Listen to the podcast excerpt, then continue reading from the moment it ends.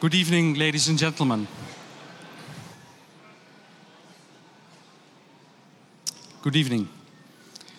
It's a great pleasure to welcome you all to this beautiful concert hall, De Vereniging, on behalf of publisher Atlas Contact and Radboud Reflects, the academic and cultural outreach program of Radboud University. It's a tremendous honor to welcome Professor Francis Fukuyama. Now, I'm confident that for most, if not all of you, Francis Fukuyama hardly needs an introduction, so I shall be very brief.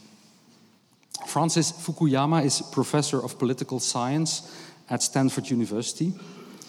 He is, of course, best known for his book, The End of History and the Last Man, that was released in the early nineteen nineties. In this book, he presents the thesis that Western liberal democracy not only was the victor of the Cold War, but also marked the, large, the last ideological stage in the progression of history.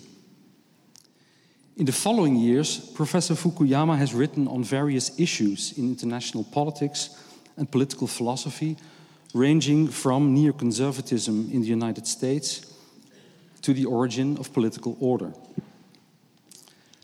This evening, he will talk about a topic that is at the heart of many present-day societal debates, namely the rise of identity politics based on religion, ethnicity, and gender.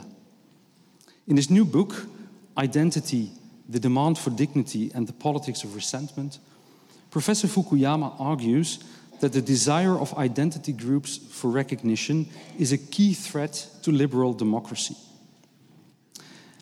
As the human desire to be recognized cannot be easily set aside, he holds that we must begin to shape identity in a way that supports rather than undermines democracy. Now, the outline of this evening is relatively straightforward. We will first, of course, listen to Francis Fukuyama's lecture, in which he explores the notion of identity, the rise of authoritarian leaders, and the threat identity politics poses for democracy. Following Professor Fukuyama's lecture, he will be interviewed by Doctor Fleur Jongepier. Fleur Jongepier is a philosopher and assistant professor of applied ethics at Radboud University. In her current research, she focuses on self-knowledge, implicit bias, and identity. So she is in a perfect position to further explore with Francis Fukuyama the implications of identity politics, the possible risks it poses, and the question of how we should deal with this. After the interview, there will be room for a few questions from you, the audience. My name is Paul Bakker. I'm the director of Radboud Reflects, and I wish you all a very insightful and thought-provoking evening.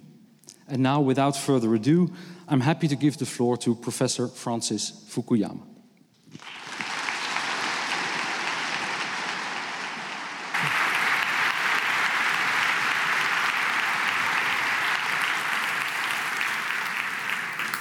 So thank you very much for that very kind introduction. It's delightful to be here in the Netherlands, in uh, Nijmegen. Uh, I want to thank uh, my publisher, Atlas Contact, Radboud University, and all the other people that had a role in sponsoring this uh, event.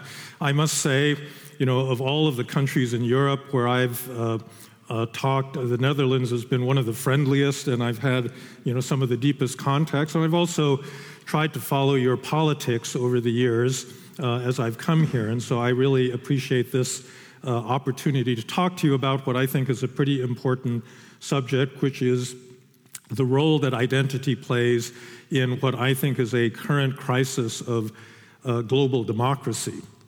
So the basic argument that I want to make uh, is that world politics is shifting from an axis that had been defined uh, between a left and a right, uh, which ideologically uh, disagreed over essentially economic issues. The left wanted more equality, more social protection, a stronger state that could provide uh, services uh, and, and, and redistribution to citizens. The right wanted more economic freedom. They liked uh, capitalism and markets uh, and wanted, you know, more social, socially conservative values. That was the uh, basic uh, dichotomy in much of the twentieth century.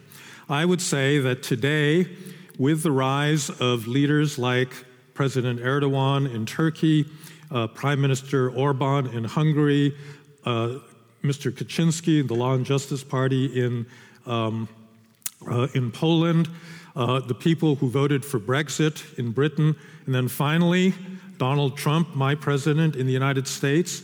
Uh, we are now living in a world that is shifting towards an axis that is defined not by that traditional left-right uh, spectrum, but by identity. If you want to know what that means in a very concrete way, consider the way that Donald Trump talked before the uh, midterm election last November. He was advised by the traditional Republicans to say that unemployment is very low, the economy is growing, everybody has a job because of our tax cuts and the great uh, deregulation that we've been doing. Trump listened, and he basically said, "Thank you very much," and he continued, and he went on to talk about the threat posed by these terrible migrant caravans that were approaching the southern border of the United States. He talked about wanting to take away birthright citizenship from immigrants. He said that he was going to send the army. He did send the army to the southern border to defend uh, America against this immigrant invasion. That is what it means to be a politician who cares about identity rather than uh, economics. And I'm afraid that that list of uh, other populist politicians that I mentioned uh, is, is uh, are part of that uh, larger group. So I want to walk you through a number of definitions. I'm sorry about this, but you have to understand I'm a professor and a political scientist, so we have to get some of these concepts straight, and then try to explain, I think, what the different varieties of populism are and why the particular kind that's appeared here, especially in Northern Europe, is problematic. Uh, political scientists, by the way, don't uh, agree on the definition of populism, but I think there's there's three that I think are relevant, all right? In the first, a populist is someone who uh, advocates an economic or a social policy that feels good in the short run but is unsustainable in the long run, uh, and therefore leads to a kind of economic catastrophe. I think the chief example out in front of us is uh, Hugo Chavez in Venezuela, who was providing free eye clinics and subsidized groceries and uh, uh, subsidized gasoline, all of which was dependent on a high price of oil. Once that collapsed in two thousand fourteen, his regime started collapsing because it simply couldn't afford uh, what he had promised. So that's one uh, definition. The second definition has to do with a certain style of politics. A populist politician uh, tends to be charismatic. That is to say, they have a direct relationship with the people that they claim to represent, uh, and that charisma is expressed in only their person and not in institutions. And in fact, most populist politicians uh, don't like institutions, and they Uh, seek to do whatever they can to undermine institutions, because institutions, like the rule of law, like a free media, like an impartial bureaucracy, uh, these all stand in the way of the populist leader accomplishing his or her purposes. So again, I'm, I'm going to pick on Donald Trump a lot tonight. Uh, you'll have to bear with me, but he's, for an American, it's hard to get away from him. But when he was nominated by the Republican Party in two thousand sixteen, he said, "I alone understand your problems, and I alone can fix them." Uh, and he's gone on to attack all of the major uh, American institutions that he didn't like. He began by attacking the intelligence community. He's attacked the F B I and the Justice Department because he's afraid that they're going to go after him and his family. He's attacked the media as enemies of the American people. Uh, I think the last world leader to say something like that was actually Joseph Stalin. Uh, and um, in general has launched a broad attack on those check and balance institutions that uh, are necessary to maintain a real Uh, liberal democracy. The final definition of populism uh, has to do with who the people are. So populists claims to represent the people, but oftentimes it's not the whole people, not everybody that lives in the country. Uh, oftentimes it's a certain ethnic group, a certain favored ethnic group, or a certain traditional uh, population with certain kinds of values and not others. So again, as a contemporary example, uh, Viktor Orban in Hungary has said very clearly, Hungarian national identity is based on Hungarian ethnicity. Uh, and for the same reasons that this was problematic when Adolf Hitler said it, it's problematic uh, when Viktor Orban says that, because it means that there are a lot of non-Hungarians living in Hungary that somehow are not part of that national uh, national identity. And there's a lot of Hungarians living outside of Uh, Hungary and Slovakia and Romania and other countries in Central and Eastern Europe, and they are actually Hungarian citizens, and he considers them to be part of the national uh, body. And so there's a kind of exclusivity that does not take account of the de facto diversity uh, of the of the countries that they're operating in. Now, the dangers, I think, of this type of populism are fairly evident uh, because they threaten both liberal democracy and the international, um, uh, the, the liberal international order. They threaten domestic democracy, uh, or, or I shouldn't say they threaten democracy. I think what these populists are doing is to attack, uh, or, or to use their democratic legitimacy to attack the liberal part of liberal democracy, meaning they say, I have a democratic mandate from the people, and therefore if you, a court or a judge, say that I can't do that, I'm going to try to get rid of you or replace you or ignore what you uh, tell me. If you criticize me in the press, I'm going to have my friends buy your newspaper so that, you know, your, your voice will be uh, shut down. And so it's the check and balance institutions of liberal democracy that are under threat from this kind of populism. Uh, and that damage has already been done in a number of members of the European Union, a union that is dedicated to maintaining uh, high standards of democratic practice. The other uh, danger that populism presents is to the international liberal order itself. We are living in a world that has been created by a number of democratic countries in the seventy plus years since the end of the Second World War, in which we have created economic institutions that have promoted the movement of goods, services, investment, people, ideas uh, across international borders, because this is going to lead to the mutual prosperity of everyone. This is what you learn if you take a basic course in international trade theory. And I want to just remind everybody in this room that system worked.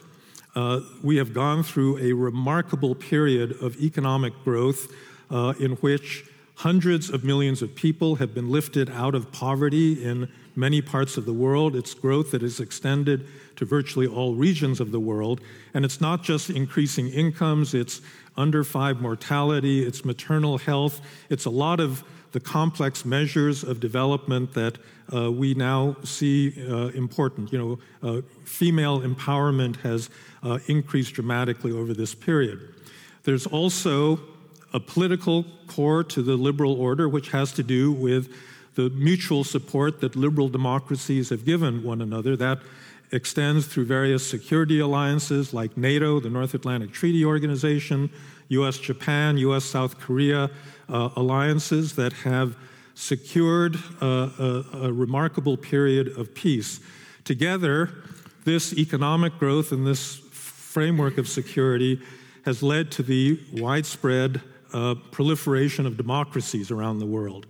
So in the year uh, nineteen seventy, uh, there were only about thirty-five democracies, electoral democracies uh, in the world. By the first decade of the twenty-first century, that number had increased to about one hundred fifteen to one hundred twenty, depending on how you uh, define a democracy. All right, so this is a pretty successful. Uh, this is a pretty successful record. Steven Pinker has written a book called Enlightenment Now, where he provides a lot more uh, empirical information that the world has actually gotten better. Uh, but the threat that is posed, I think, is both to the political and to the economic pillars of this uh, democratic liberal order, by these nationalist, populist nationalist politicians who have directly attacked the fundamental institutions here in Europe, the European uh, Union, in the United States, NAFTA, uh, uh, questioning the American commitment uh, to its uh, traditional democratic allies, uh, and in fact, you know, um, reaching out to authoritarian leaders like Vladimir Putin or Duterte in the Philippines or Sisi in Egypt, completely undermining the moral meaning, I think, of the uh, alliances that uh, have provided this mutual security over the years. And so that's really, I think, the threat that we face uh, at the present moment. So the question then is, why is this happening, and why is it happening at this particular moment? Uh, and I think here again there are another three uh, basic reasons that have to do with economics, uh, politics, and finally this question of identity. All right, so let's begin with economics. The um, idea that free trade should create prosperity for all of the countries participating in it is one of the things you learn in international trade theory, but if you listen carefully to your professor, he or she should have told you that not every individual in every uh, country benefits from this system. And in particular, if you have lower skills or education uh, and you live in a rich country, you're likely to lose your job to an equally skilled person living in a developing country, in a poor country.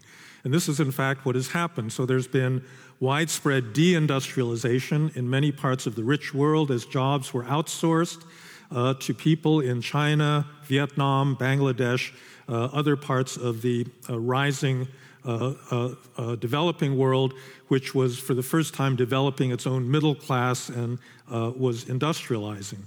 Uh, this has led to uh, you know, widespread um, stagnation and even regression in uh, people's incomes for working class and lower middle class Uh, individuals, which has been quite striking. In the United States, median income for middle-class people has actually fallen between the year two thousand and uh, and the present, uh, and it means, and, and the problem, I think, also has a gender dimension. So as we move from an industrial uh, economy into an information economy, women have a more natural place in it.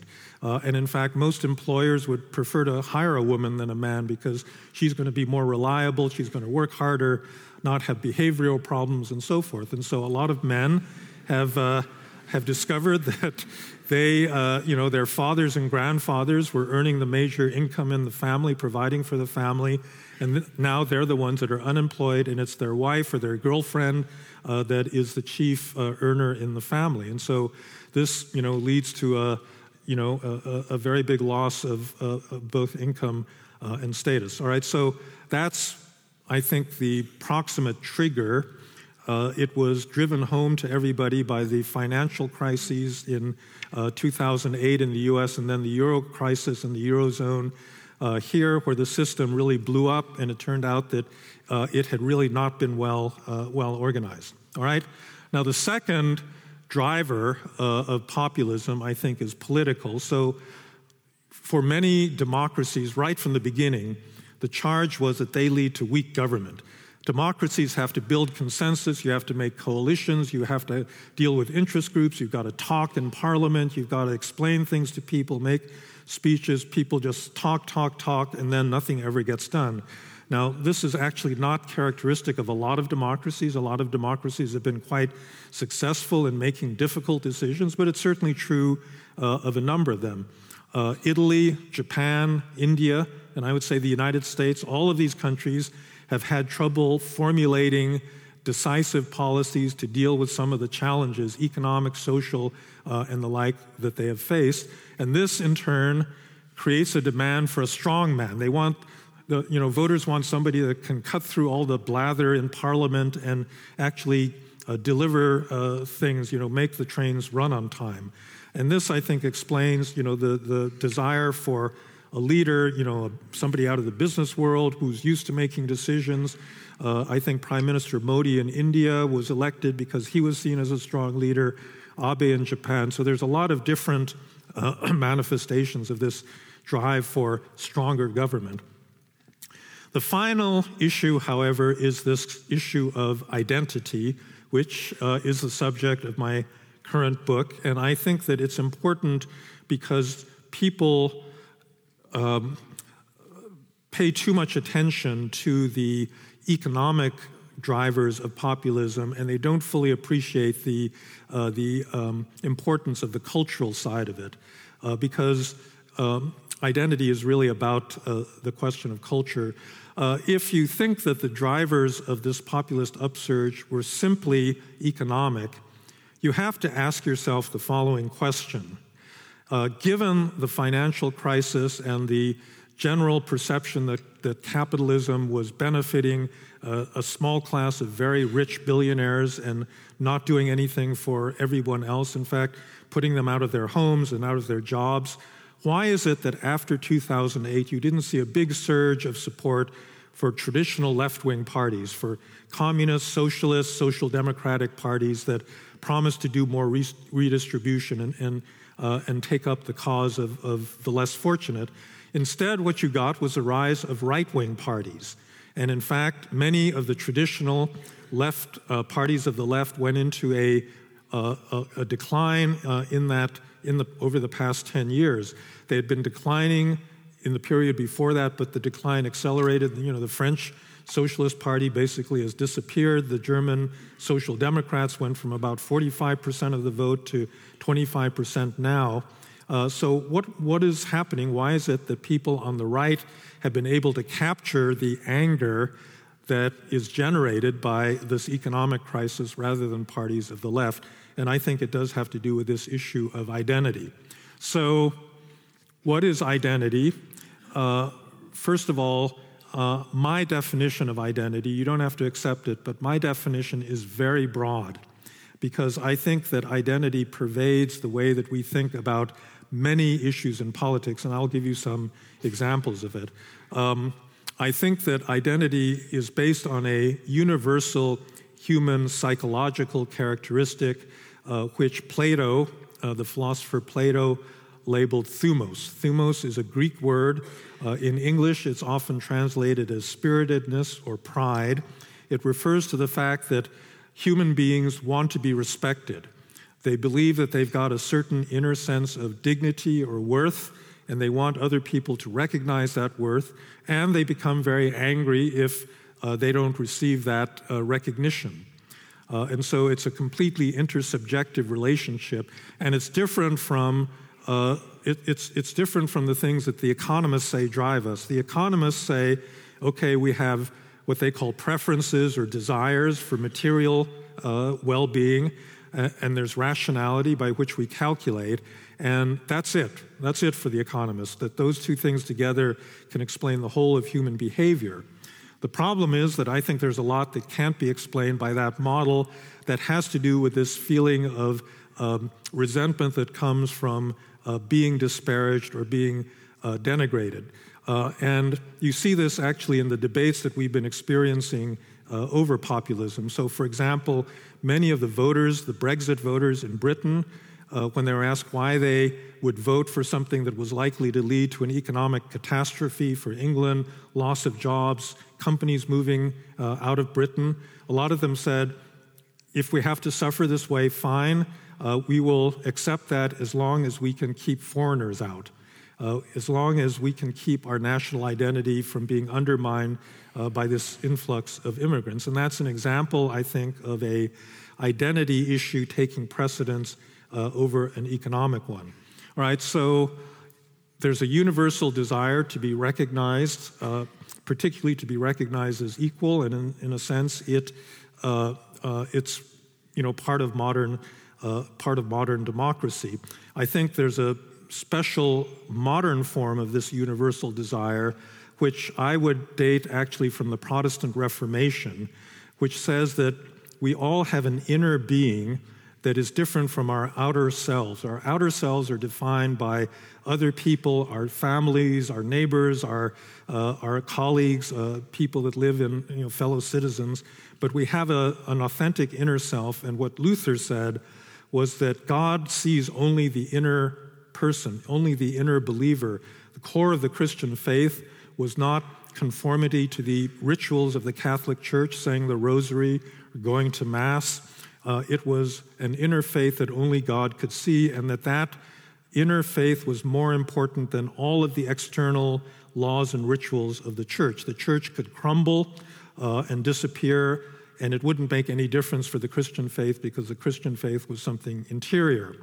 And I think that this idea that what has worth is what's inside us then, in subsequent European thought, gets secularized and made general. So I would say the two thinkers that were critical in this were Immanuel Kant, who held that, you know, what it what what made human beings of infinite value was their capacity for moral choice, and Jean-Jacques Rousseau, who said that the historical process is what has suppressed our inner self that uh, is authentic and makes us behave in false uh, ways that ultimately lead to our unhappiness. And so the goal uh, of life that would make our lives fulfilled is to liberate that inner self from all of the external constraints that society, that a phony or a false society uh, imposes on us. And that, I think, has been the structure of a lot of identity movements uh, over time. Uh, so, for example, you know, the Me Too movement uh, is really a movement about dignity, and it's about recognition of dignity, and it's about the fact that a patriarchal society has defined rules that do not take women seriously. They do not respect women as a whole human being with talents, abilities, experience, empathy, uh, all of these other things that make a complete human being. They only see one uh, dimension. Uh, uh, and, and what needs to change is not the inner woman conforming to those external rules. What needs to change are the rules themselves, because it's the whole of the society that is suppressing, uh, you know, the the uh, appreciation and the recognition of um, of the dignity of women. All right, uh, so this urge to be respected uh, naturally takes a political form. There have been many of them uh, in history, beginning with uh, liberal democracy itself. So um, if you think back to the year two thousand eleven, there was a Tunisian fruit seller named Mohamed Bouazizi. He had a vegetable cart. He was part of the informal economy. A policewoman confiscated his cart. He went to the governor's office. He said, "Where's my cart? Why have you taken away my livelihood?" Nobody would talk to him.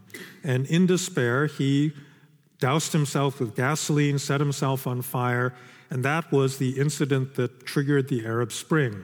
Millions of people living in Arab dictatorships, and at that moment there really weren't anything but Arab dictatorships, uh, saw themselves in Mohamed Bouazizi's situation. They were living under governments that did not respect their basic human dignity, right? A human being should at least deserve an answer to the question, why did you take my livelihood away? But rather, they simply ignored him and, and treated him as if he were uh, he were invisible. So I think that at the core, a liberal democracy, and particularly the liberal part of liberal democracy, actually recognizes us as, as human beings with an equal moral worth. Uh, it basically has to do with the fact that we are equal insofar as we are moral agents that are capable of making choices. It recognizes us by giving us rights. It gives us a right to speech, to association, to belief, and ultimately a right to vote, which means a right to share in political power so that we are considered um, morally capable of governing ourselves through an electoral uh, process. In an authoritarian country, if it's a mild one like Singapore, you're treated as a child. So the government is a wise parent. It knows better than you what your self-interest is, but it doesn't trust you with the ability to make decisions on, on your own. If you're a, a, a dictatorship like North Korea, they don't even care about that. They really don't care if, you know, a large part of the population starves to death as long as they can pursue their own uh, objectives. And so being treated as a citizen on a universal basis uh, is a matter of dignity. It's a struggle for dignity. The philosopher Hegel uh, actually argued that the end of history was a regime that would recognize people on a universal basis, and that is the, you know, I think one of the moral foundations of liberal democracy itself. However, there are other forms of recognition that lead to less happy outcomes. And the other big one, the original form of identity politics, is striving for recognition of identity, was European nationalism in the nineteenth century. And in fact, coming out of the French Revolution, there was a liberal strain in the rights of man uh, that the French Revolution carried to countries throughout Europe. But there was another strain, which was French nationalism, which competed with the liberal strain throughout the rest of the century.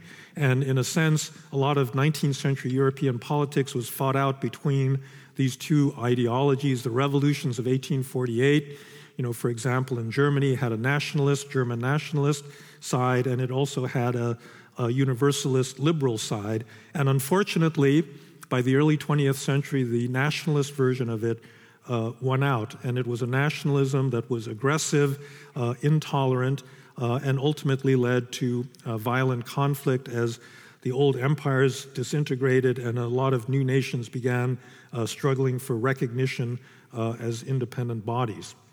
Um, I would argue, actually, that a lot of what we understand uh, today as Islamic radicalism is actually also based on a desire for recognition, on a on a desire to uh, be recognized. And I think this is why actually so many young European Muslims have gone to the Middle East to fight on behalf of the Islamic State or Al-Qaeda or other kinds of uh, radical groups, because a person in that situation, I think, fa- faces a, a very big identity conflict. On the one hand, they don't like the identity of their parents and grandparents, which is usually a form of village Islam. It's it's not terribly sophisticated. Uh, and on the other hand, they don't feel like they are accepted or well integrated into the society uh, in which they're living. And by the way, it's not just in Europe. This can happen in a modernizing country in the Middle East, where you're confronted with a modern world and a traditional world at the same time. And under those circumstances, you begin to ask yourself the question, who am I? Uh, am I really modern? Am I European? Am I Muslim? Am I traditional? And I think what the radical forms of Islamist ideology do is offer an answer to that question. They say, you're a member of a large ummah that extends around the world. Uh, our brothers and sisters have been persecuted. They've been treated with disrespect by the West. Uh, and we are offering you a way to fight back. You can have agency and take control of your life uh, in a situation in which you and your fellow Muslims are disrespected. Now, this is not the whole explanation for Islamism. You know, there is also a genuine religious aspect to this, which also we have to take into account. But I do think that, you know, if you look at the life histories of a lot of people who sign up for this movement, Uh, you know, they're very confused, they're petty criminals, they uh, come from broken families, they don't have a clear place in their societies, and all of a sudden, um, this kind of a movement and this kind of an ideology uh, uh, gives them a location where they can uh, where they can see themselves uh, very clearly. All right, so as you can see, there's a lot of different strands and different political movements that have an identity component to them. So now we come to the emergence of um, identity politics, what's strictly speaking known as identity politics in contemporary discourse, which is what happens in uh, contemporary uh, liberal democracies. Uh, and that has a somewhat different uh, history. I think that in liberal societies, we have accepted the premise that uh, we are all moral agents, but the uh, liberation of that agency has been a project so that individualism, uh, you know, has has has increased uh, at the expense of social norms and social controls in virtually all liberal societies. We prize the liberation of that uh, inner individual, and we particularly prize it when it's connected to a certain form of social injustice. Uh, and I think if you look at the development of identity politics in Western democracies, it really begins in the nineteen sixties. In the U S, it begins with the civil rights movement and the feminist movement uh, in, uh, in that decade. In Europe, it begins with the rethinking of what it means to be on the left uh, after the revolutions, the uprisings, the événements of nineteen sixty-eight. Uh, and inequality came increasingly to be seen not as a uh, uh, something that applied to a large group like the proletariat, right? This was the understanding of Marxists and of left-wing parties throughout the twentieth century, that the object of inequality was the working class as a whole, but rather came to be seen as located in specific groups that had specific grievances and specific ways of being mistreated. So the, the problem that women faced was very different from that of immigrants or racial minorities, and then you get the intersection of these different things that if you're a, you know, a, a, a lesbian, female, you know, a person of color, your situation is going to be different from you know, somebody else that had a different combination of characteristics. And these became the rallying points for social equality. So I want to make one point really clear, because this usually comes up in the questions. I have no problem with this strand of democratic politics. And in fact, I think that this, you know, thinking about identity in these terms and pushing back in terms of identity groups is perfectly legitimate, because the mainstream society uh, discriminates against people in group terms. And so naturally, people that are members of these groups um, have common experiences, and they want a common correction uh, to the problem. And so that was not uh, that was not the issue. The issue, I think, was more of a political one, having to do with the way that parties on the left interpreted uh, inequality to apply primarily to these groups, uh, many of which were minorities, um, as opposed to the traditional working class, which in most European countries and in the United States was largely uh, white. Uh, and in fact, you know, uh, parts of the left began to see that the old working class was unionized, they were becoming middle class, they were actually in themselves a privileged category, and therefore that was not the appropriate object of, of activism and uh, you know the, the, the drive for equality. And so over time, uh, a lot of working class people began to drift from the, the, the left to the right. This defection didn't just happen in this decade. It started happening in the United States in the nineteen eighties, when a lot of working class Democratic voters started voting for Ronald Reagan uh, because they liked his conservative cultural and uh, uh, message, an identity message about uh, Americanness better than the one that the Democrats uh, were offering. And the other thing that began to happen was that right-wing groups began to take up the cause of identity as one of their own, but it was identity as a white person or as a member of the formerly dominant um, uh, group that had defined the old Uh, national identity that was now being displaced by all of these other groups that were uh, that were claiming uh, moral authority over them. There's a, a there's a sociologist, Arlie Hochschild at Berkeley, that's written a very nice book. It's an ethnographic study of conservative uh, voters in Louisiana that lived. They're rural voters. They voted for the Tea Party, uh, and she has a metaphor to explain their perception of what happened, what went wrong. They're all standing in a long queue. Uh, they're waiting to get through a door in a house that's marked the American Dream. They're raising families, they're going to work, they're playing by the rules, they're doing all the things they should be doing. And then all of a sudden they see people cutting in front of them.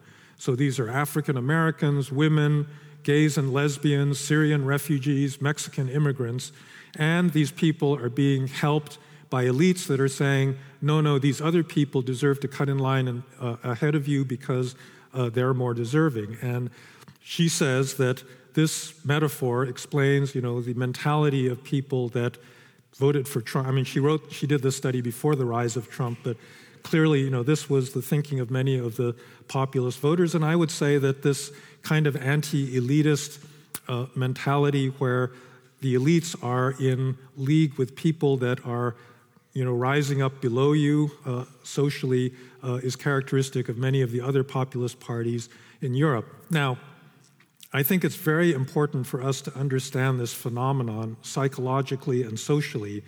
Um, there is a tendency on the part of many people who don't like populism to simply dismiss this as racism and xenophobia. And I think that is correct for a certain group of people that vote for populist parties. They just don't like the fact that people with brown skins or black skins are coming into their country, right?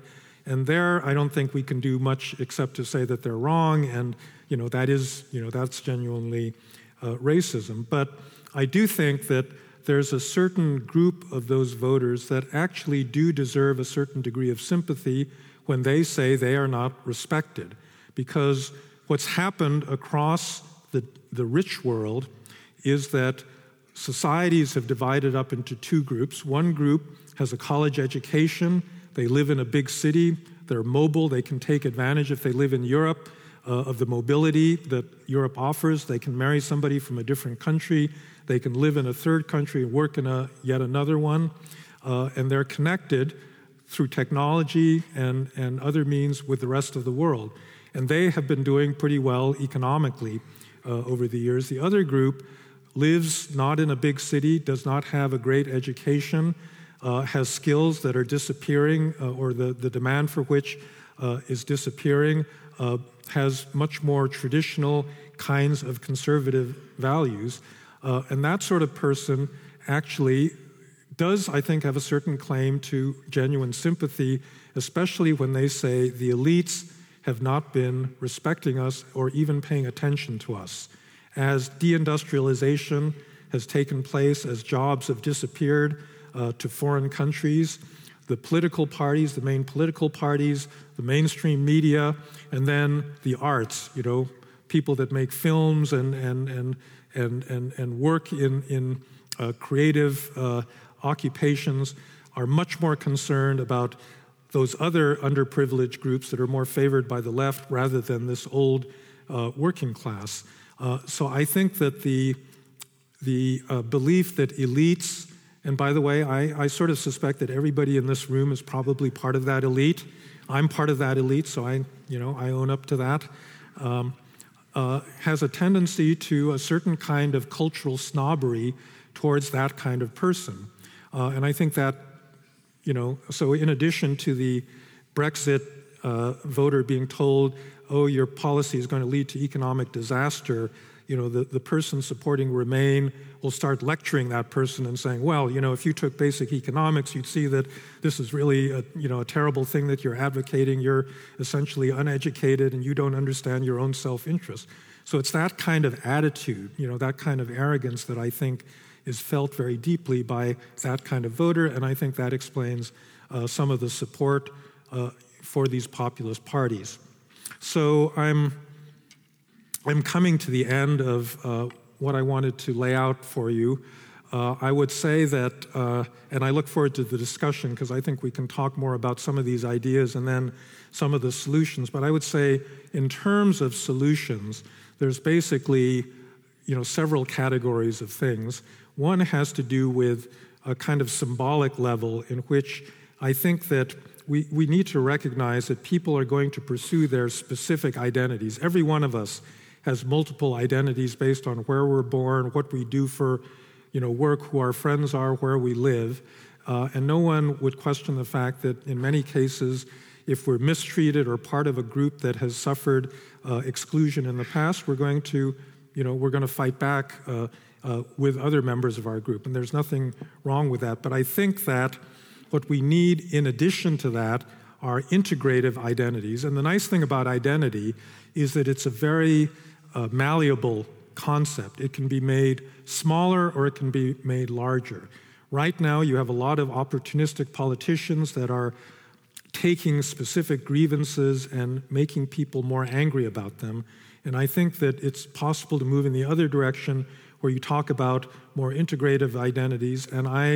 Uh, for better or worse, think that those identities have to be based on something like the nation. Now, saying this in Europe, I want to make really clear, I like the European Union, you know, I think that it's a very noble project. I think it would have been nice if the original concept uh, had worked out where European identity displaced the individual national identities of the member states, but I think especially after the Euro crisis, we have to admit it hasn't worked, right? Germans are willing to take care of poorer Germans uh, because they believe they're all part of the same family, but they're not willing to take care of poorer Greeks uh, because they don't believe that they share, you know, a common European identity with them. And that's what it would mean if that identity really uh, was, was uh, a powerful one. So for better or worse, I think national identity remains important. And it's being threatened, I think, in two directions. It's being threatened by these new right-wing nationalists that want to say national identity should be based on race or ethnicity, right? It's only a certain group of people that qualify to be part of the national community. But on the other hand, I do think that there's a certain threat from the left by people that say nation just isn't important. You know, we're global citizens, we are citizens of the world, we believe that, you know, we have to work with other people and we need to be as sympathetic to people that are thousands of miles away as, as to our uh, next-door neighbors. And I think that doesn't resonate well with, uh, you know, a lot of people for whom that local community still uh, is important. And so talking about these kinds of issues in a more integrative way is important. There's some specific things I would recommend with regard to immigration, because that really is the one issue that has united uh, all of these populist parties, because that's what threatens uh, identity in in, a, in the most direct way. And I do think that there are a lot of adjustments. You know, the immigration systems in both the United States and in Europe are far from perfect, and they could be, you know, they could be uh, uh, they could be changed.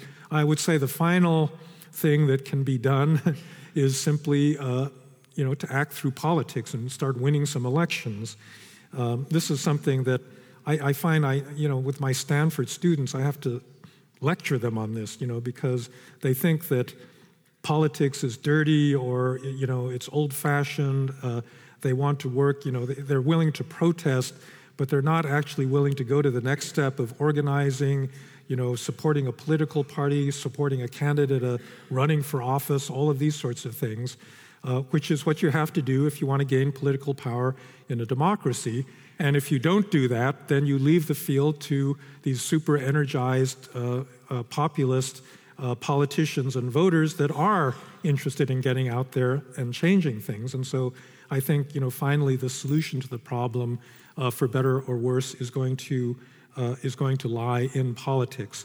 Uh, so with that, uh, thank you for your attention, and I look forward very much to both the discussion and to your, uh, to your questions. Thank you.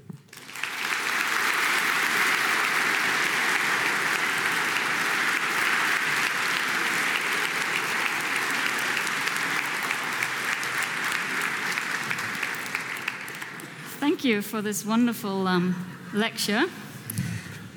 Let me get some water first.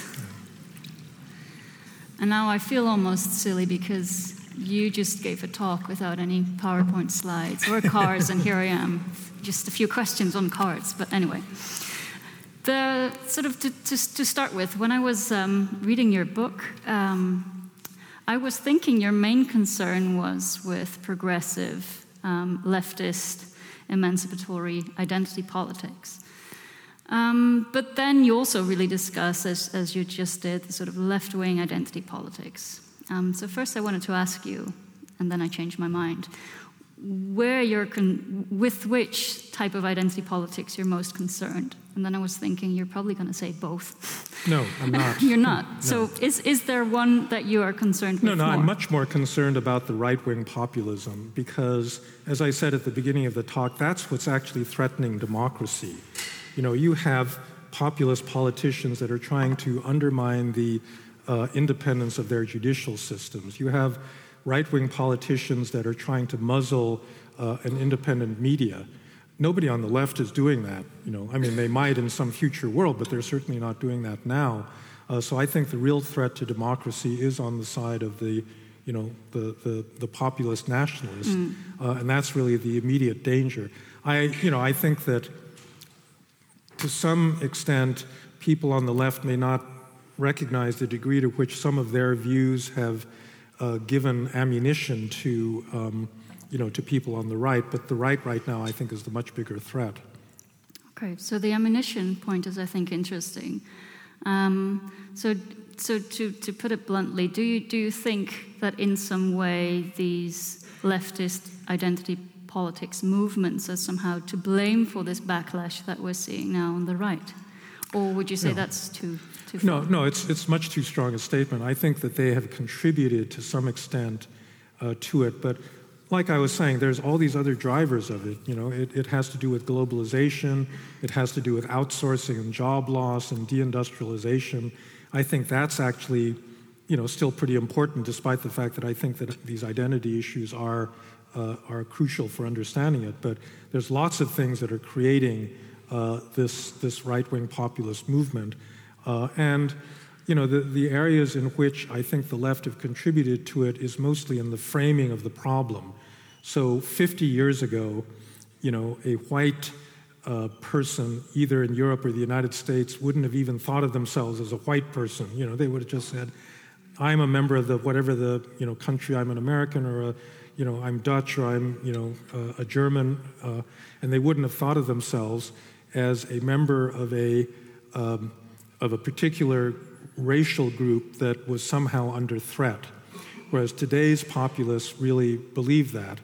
Uh, you know, Viktor Orban, I mean, the reason that he emphasizes Hungarian nas- uh, national identity is he really thinks that Hungary is under threat.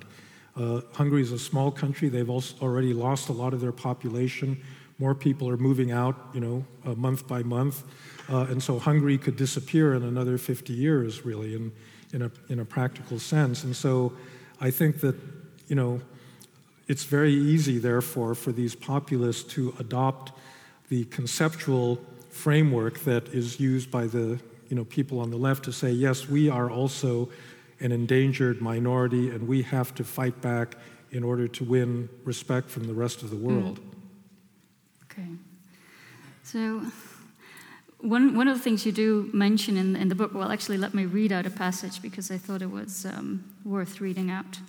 Um, let me get the page. And it's actually good because you just mentioned that usually in the in the Q and A people forget about how positive you actually are about a, a lot of these mm-hmm. um, emancipatory uh, identity politics. So let me just read this out. Um, The embrace of identity politics was both understandable and necessary. The lived experience of identity groups are different from one another and often need to be addressed in ways specific to those groups. Outsiders to those groups often fail to perceive the harm they're doing to their actions, as many men realize in the wake of the Me Too movement's highlighting of sexual harassment and sexual assault. Identity politics aims at changing culture and behavior in ways that will have real benefits for the people involved. Um, So by turning a spotlight on narrower experience of injustice, identity politics has brought about a welcome change in concrete public policies. And I thought it was important to read this out because I noticed that in a lot of the, the interviews that I that I read so far, people tend to sort of overlook right. this aspect. But then, of course, we all do feel there's a but coming, and there is sort of a, a but coming. And you mentioned five problems mm-hmm. um, that certain versions or Um, um, um, ways of doing, as it were, identity politics um, um, can can be problematic. And some problems you mention are actually socioeconomic problems, so they stand in the way of socioeconomic yeah. um, um, progress. Uh, and, um, well, maybe the first question is, could you say something about this relation between yeah. how precisely identity politics is standing in the way of um, so socioeconomic So this process? may uh, reflect my narrow experience being a university professor, but identity politics is particularly pronounced in universities, and there's been lots of protests. Uh, this began in the nineteen eighties, and then it went quiet for a little bit, but now it's it's back very strongly over issues of race, ethnicity, gender, sexual orientation, uh, and and so forth. And usually, what happens is that the university administration meets these protests by saying, "Okay, we understand your point of view, so we're going to create a special ethnic studies department or a new gender studies program uh, to look into these issues," and and then that's it. Um, and the trouble is that these, you know, that kind of response only gets at the most superficial aspect of the problem. Uh, if you think about the problem of race in the United States, uh, it is deeply rooted in, you know, economics, in, in the structure of American cities, in uh, you know long, uh, deeply held racial attitudes, but also you know, cultural characteristics of different populations, uh, and fixing that is really, really hard. Students uh, would much rather have a, a kind of symbolic victory in the realm of, you know, dignity politics, rather than do the hard work of, you know, trying to uh, materially fix the position of, of the people, you know, that they they claim to be concerned about. You know, another example of this, uh, so I really liked Obamacare. I liked Obama's Affordable Care Act because I think it was not targeted at any particular group, but it was targeted at poor Americans, and it was very necessary. The United States was the only developed country that does not have some form of universally mandated uh, health insurance. And you try to get a, a, a university student interested in protecting the healthcare system, they don't want to do it. You know, it's it's too boring for them, uh, and so they would much rather, you know, deal with a you know a statue that they don't like, that they want to have removed from the campus, rather than actually try to protect, you know, a really important social program that will do some concrete good to the to the people that they care about. So I think that's that's what I meant by that.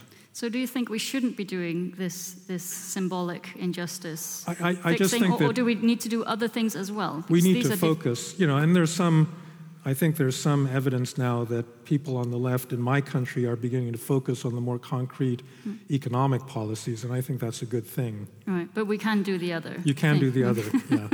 Right. So now, I'm, so I have a, a different question now. So um, earlier on, you were, I think, saying that one of the reasons why certain leftist parties haven't been as successful as we sh- we otherwise should have expected them to be, if socioeconomic mm-hmm. um, problems and, and problems of distribution were the real problem. Um, that maybe uh, for them it would be important to appeal to identity, whereas now actually uh, what you seem to be suggesting is actually no, what we should be working on is not identity, but rather these no. fixing the socioeconomic situation. I, I think both. Okay. You know, so we both need the concrete um, so- socioeconomic policies, but we do need to speak of ide- about identity in different ways, and that's what I was saying about national identity, that we need to talk about identities that, uh, you know, so the problem is the following. In a democracy, you have to have a community, you have to have a democratic community that believes in a common set of institutions, has similar values, uh, supporting democracy, and basically trust each other to, a, to the extent that they can disagree about concrete issues that come in front of them, but they feel that, you know, they're fellow citizens of, you know, the same democratic uh, enterprise. I think that's what it means to have a national identity.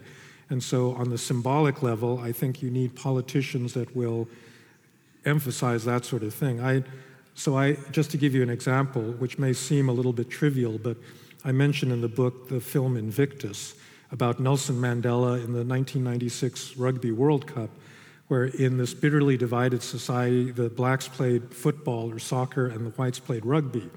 And he saw it as his job as a leader to get his fellow black South Africans to root for the almost all-white national rugby team, the Springboks, because, you know, he saw sport as, as a as a symbolic, you know, unifying uh, factor that could help to bridge this racial divide.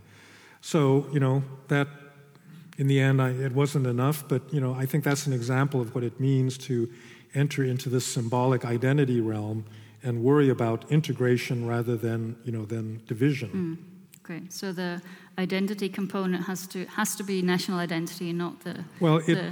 like I said, you know, I wish there was a European identity sure, yeah. that you could clearly it's substitute. It's from pessimism but... that you go to... Yes. Na- yes. Yeah. Okay.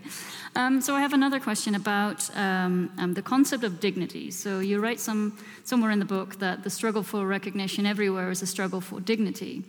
And then you also mention at various places that, of course, dignity is a very ambiguous concept yes. and, and has meant a, a different things to different people and different and philosophers as well.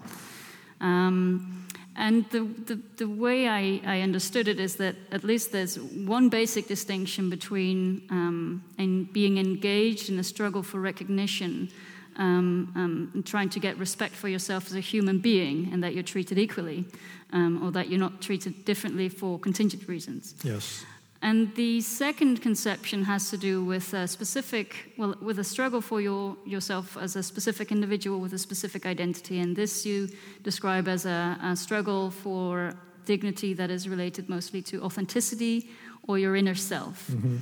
And the way I understood it is that you regard most of the identity politics that you see going on right now as identity politics or struggle for dignity of the second type. Is that is that right?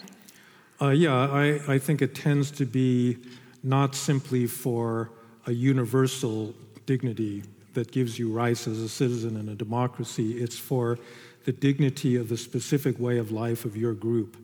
Uh, so, for example, you know, at the beginning of the civil rights movement, Martin Luther King basically wanted black people to be treated the same as white people and be allowed to live in their neighborhoods and, you know, integrate into that society. Uh, but then in later years, you had different strands of, you know, the Black Power movement that said, no, no, we actually don't want to be uh, the same as white people. We have our own culture, and we want to be respected as a different way of life, as a different culture. So it's us as a group that needs to be respected and not simply as, as individuals. And that, I think, you know, it's understandable. It, it kind of depends what the culture is that you're demanding respect for, but there is a fundamental tension in a liberal society between respect for groups and respect for individuals, because sometimes not all cultures actually respect the individuals that live within, you know, within that group. Mm, yeah.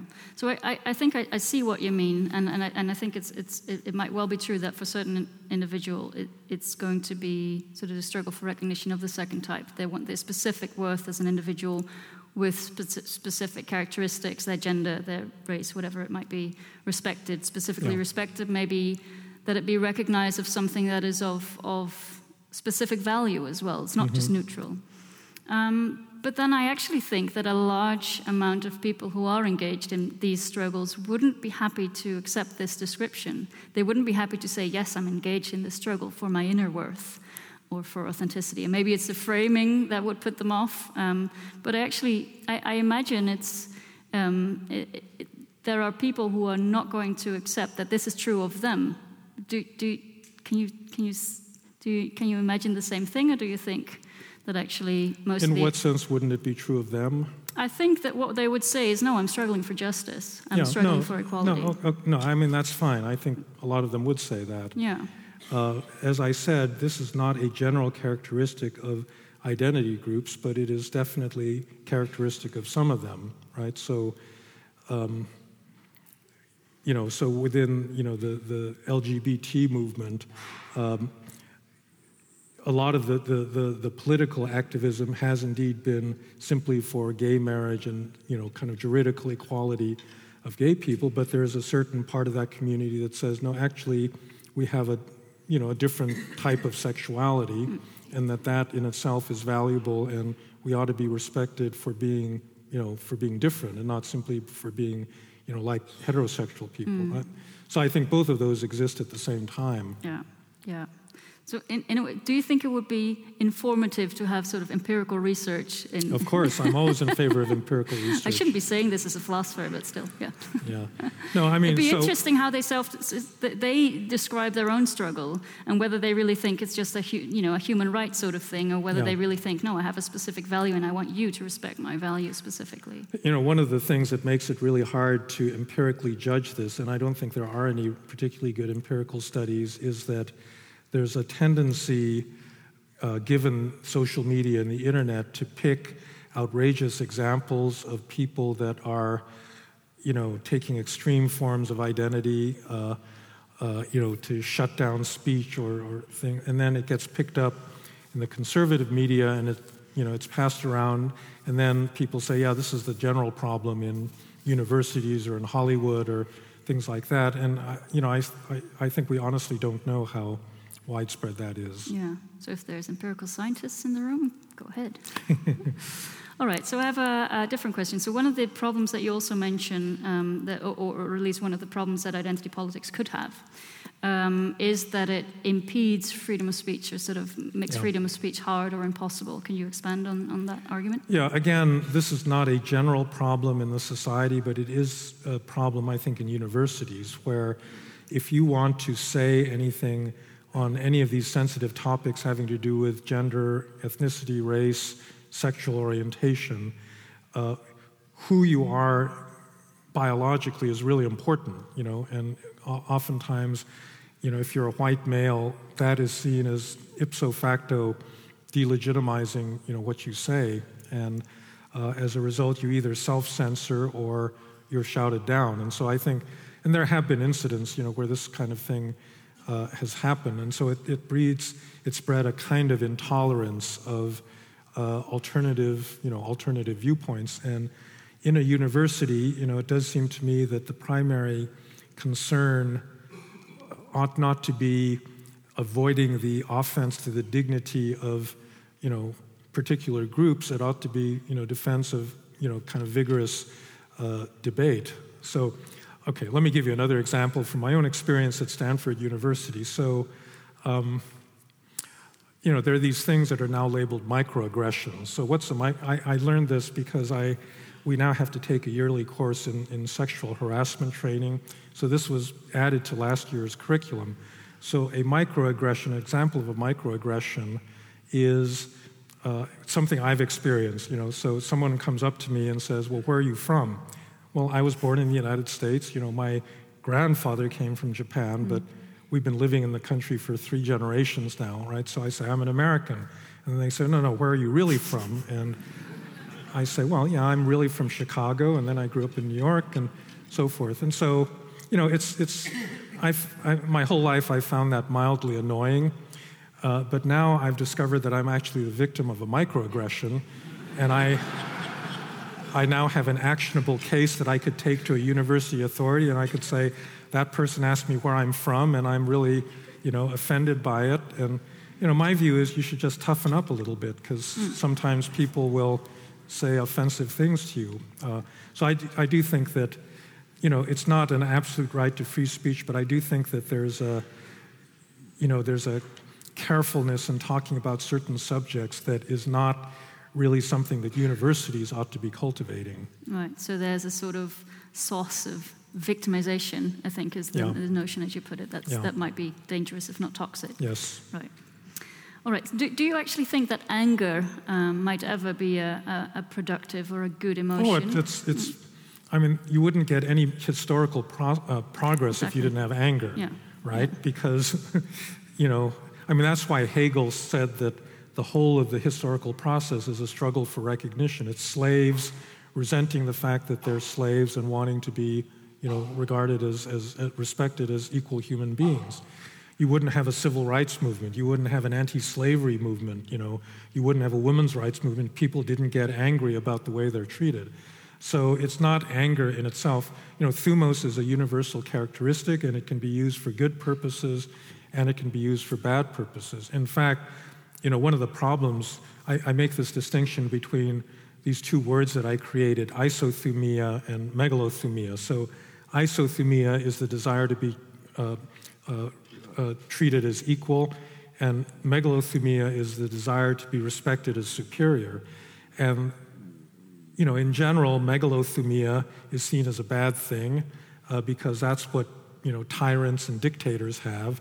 But on the other hand, that's also what great opera singers or uh, football players or, you know, anyone that wants to be excellent in any field presumably also wants the recognition of, of being great. Uh, and so it's also responsible for, you know, good things in the world. Mm. So I don't think you can really characterize it either in, in, in moral terms, or the, the, the moral judgment lies other other than the fact that it comes out of thumos. Yeah. Okay. So anger can be a good thing, um, but we don't have we shouldn't be getting angry too soon. We should also toughen yeah. up sometimes. Well, I think there's a little bit too much anger out mm. there right now.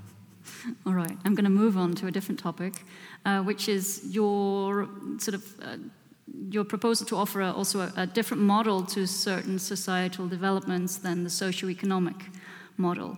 And one of the examples that you discuss in the book is the, the example of the, the, the homeless person who's begging for money. And you say this person has become invisible, um, and what's what's the main problem is not in a way that he or she doesn't have money, um, but is um, the fact that he or she has become invisible and, and lacks any status in the relevant sense.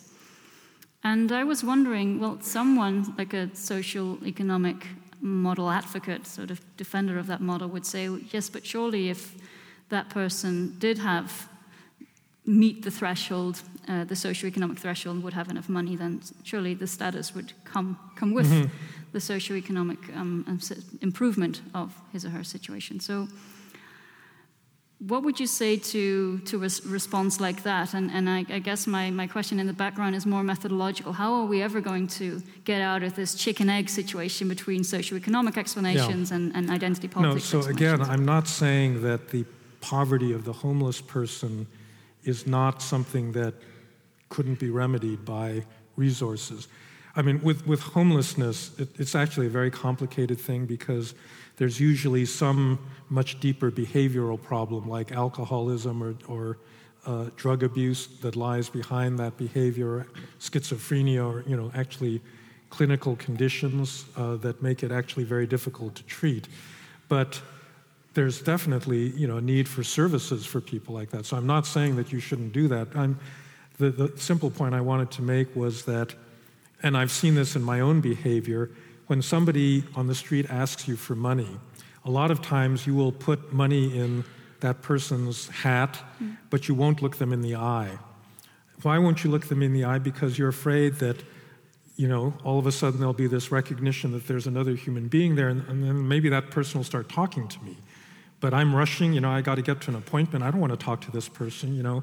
This person doesn't really mean anything to me. And so that's why you kind of avoid any kind of really human, deeper contact, because you don't want to, the moment that you acknowledge that that person is a human being, then you actually have a certain moral obligation to, you know, deepen your relationship. Uh, and I think that we're, you know, the fact that we're reluctant to do that is also part of what makes homelessness, you know, feel bad. That, you know, people will give you money, but they won't look you in the eye and they won't engage with you. Yeah. Yeah, so I, I, I, I see that. But what I meant to say was that it's it's always possible to, to say that actually um, having less positional goods, as you call them, or relative goods, or mm-hmm.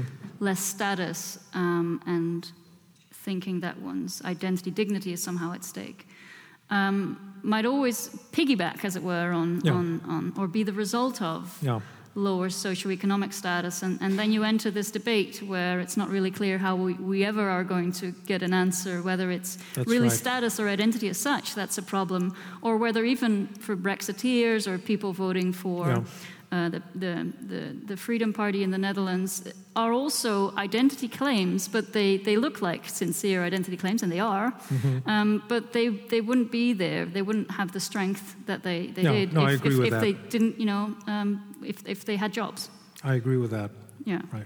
So that's a tough no, problem. No, in fact, I've got, I do have one chapter in which I talk about the fact that what seems oftentimes to be economic motivation is actually a, a status concern, and that it's really hard to disentangle yeah. uh, the two. So we'd, we'd actually only know to, to see if this book is true if we had socioeconomic justice all across the world. If we still had status problems, then this would be true in a way. That would be... Well, okay, let's try the experiment. Let's try that. All right. Um, So I wanted to talk about the solution and, and what you mentioned just now about, about national identity as well. And you were at the Buitenhof today, um, and there was also Siebrand Buma, and probably most of the people in the room know that Siebrand Buma proposed that we should actually, um, um, um, I think he said actually, well, we should have kids sing the national anthem standing up, and we should reintroduce this. Um, and he was quite enthusiastic when you was when you were talking about this, this national identity Um, solution. Um, and, and I was just um, wondering, um, maybe you could say a little bit about, about how this solution wouldn't slide back into populist versions of national... How do we prevent that slide from happening? Yeah, I think that this is a worry that a lot of people, especially in Europe, have because of the experience of nationalism. Uh, but I really do think it depends on leadership that defines that national identity very clearly as what I call creedal identity, based on ideas that are rooted, deeply rooted in democracy uh, and not rooted in ethnicity. And so that has to just be said very, very explicitly. Uh, and also, it's, you know, an identity that enjoins uh, tolerance of other people and, and actually acceptance of the de facto um, uh, diversity of our societies. And I actually think that uh, it, it has a juridical component as well, because a lot of European countries have citizenship laws. So a citizenship law is the fundamental definition of what it means to be a member of the national community. And a lot of European countries have citizenship laws that are too restrictive. Um, and, and conservative parties often support these restrictive laws, and I think those need to be changed. You know, the citizenship cannot be based on um, it cannot be based on, on bloodlines and, and who your parents were, but really on more, you know, neutral uh, characteristics. So I think that you should be able to have a, a you know, a political leader that says all of that clearly. And Uh, you know, we have a lot of countries, Canada, Australia, uh, you know, that don't go around invading people and don't, you know, exclude people, and they still have a pretty good sense of who they are. Right. Yeah, so I, I, I'm, I'm trying to imagine what this would look like, and I, and I, and I think singing the national anthem isn't really yeah, going to, to help I much, mean, and surely you agree, and maybe we can all defend sort of ice skating and windmill sort of thing, but that probably isn't going to help either. Plus, we want to have a national identity that actually uh, acknowledges the different cultures that we have in the Netherlands. So what sort of national identity, that's what's a really difficult question for you to answer, would the Dutch have? What would identify the Dutch? I, I am the last person in the world who can answer that question. Yeah, I thought that was going to happen. But it was, I, I don't know what would, if, if sort of symbolism isn't the right way of, of going, and then ethnicity isn't the right way of going. No, no, symbolism is fine. I mean, I, I think the symbolism okay. is, you know, actually that's what people get attached to. You just have to have the right symbols that, where it doesn't depend on what ethnic group you belong to, that, you know, you consider that symbol important. Yeah, so more ice skating. More ice skating. Yeah, ice, ice skating is fine, except I guess with global warming, you don't do ice skating anymore. Yes, yes. And that was actually my, my, my last question. So a nice bridge before we uh, we open the floor to um, to questions from the audience, which is that on this solution uh, of, of kind of strengthening our national identity, um, is how are we going to solve problems like climate change, which which seems to require a, a global solution? If not, you know, maybe a global identity is, is not going to happen. um, if European identity is not going to happen, but is, is do you see a tension between trying to reinforce this national identity and no. tackling global problems? No, I, I don't see any tension at all. I mean, if you're going to get a solution to climate change, it has to be based on the international cooperation of nations. Uh, I think that, you know, there's no global body that's going to force countries to behave if the individual nations that make up the global community uh, don't make those decisions themselves. And so I think actually strengthening the ability of a nation to actually make a cohesive decision is is, is pretty important if you're going to address this problem. Uh, the reason that you don't have climate change has nothing to do with identity. I think it, it has everything to do with a bunch of powerful incentives that are working against any politician that wants to, you know, push strongly for a, a policy that will cost a lot in the short run and will give benefits to people living in other countries or in other generations. I think that's, you know, that's the basic. Yeah. Well, plus a, a huge collective action problem where, you know, India is going to add as much carbon to the atmosphere in the next decade as Europe is planning to take out of the atmosphere, and, you know, so in a sense, why bother if, you know, if you can't get everybody to go along? So that's just one of the intrinsic problems of solving that problem. Yeah, yeah. All right, I would like to, to thank Professor Fukuyama for his great lecture and, and answering all of, all of the questions.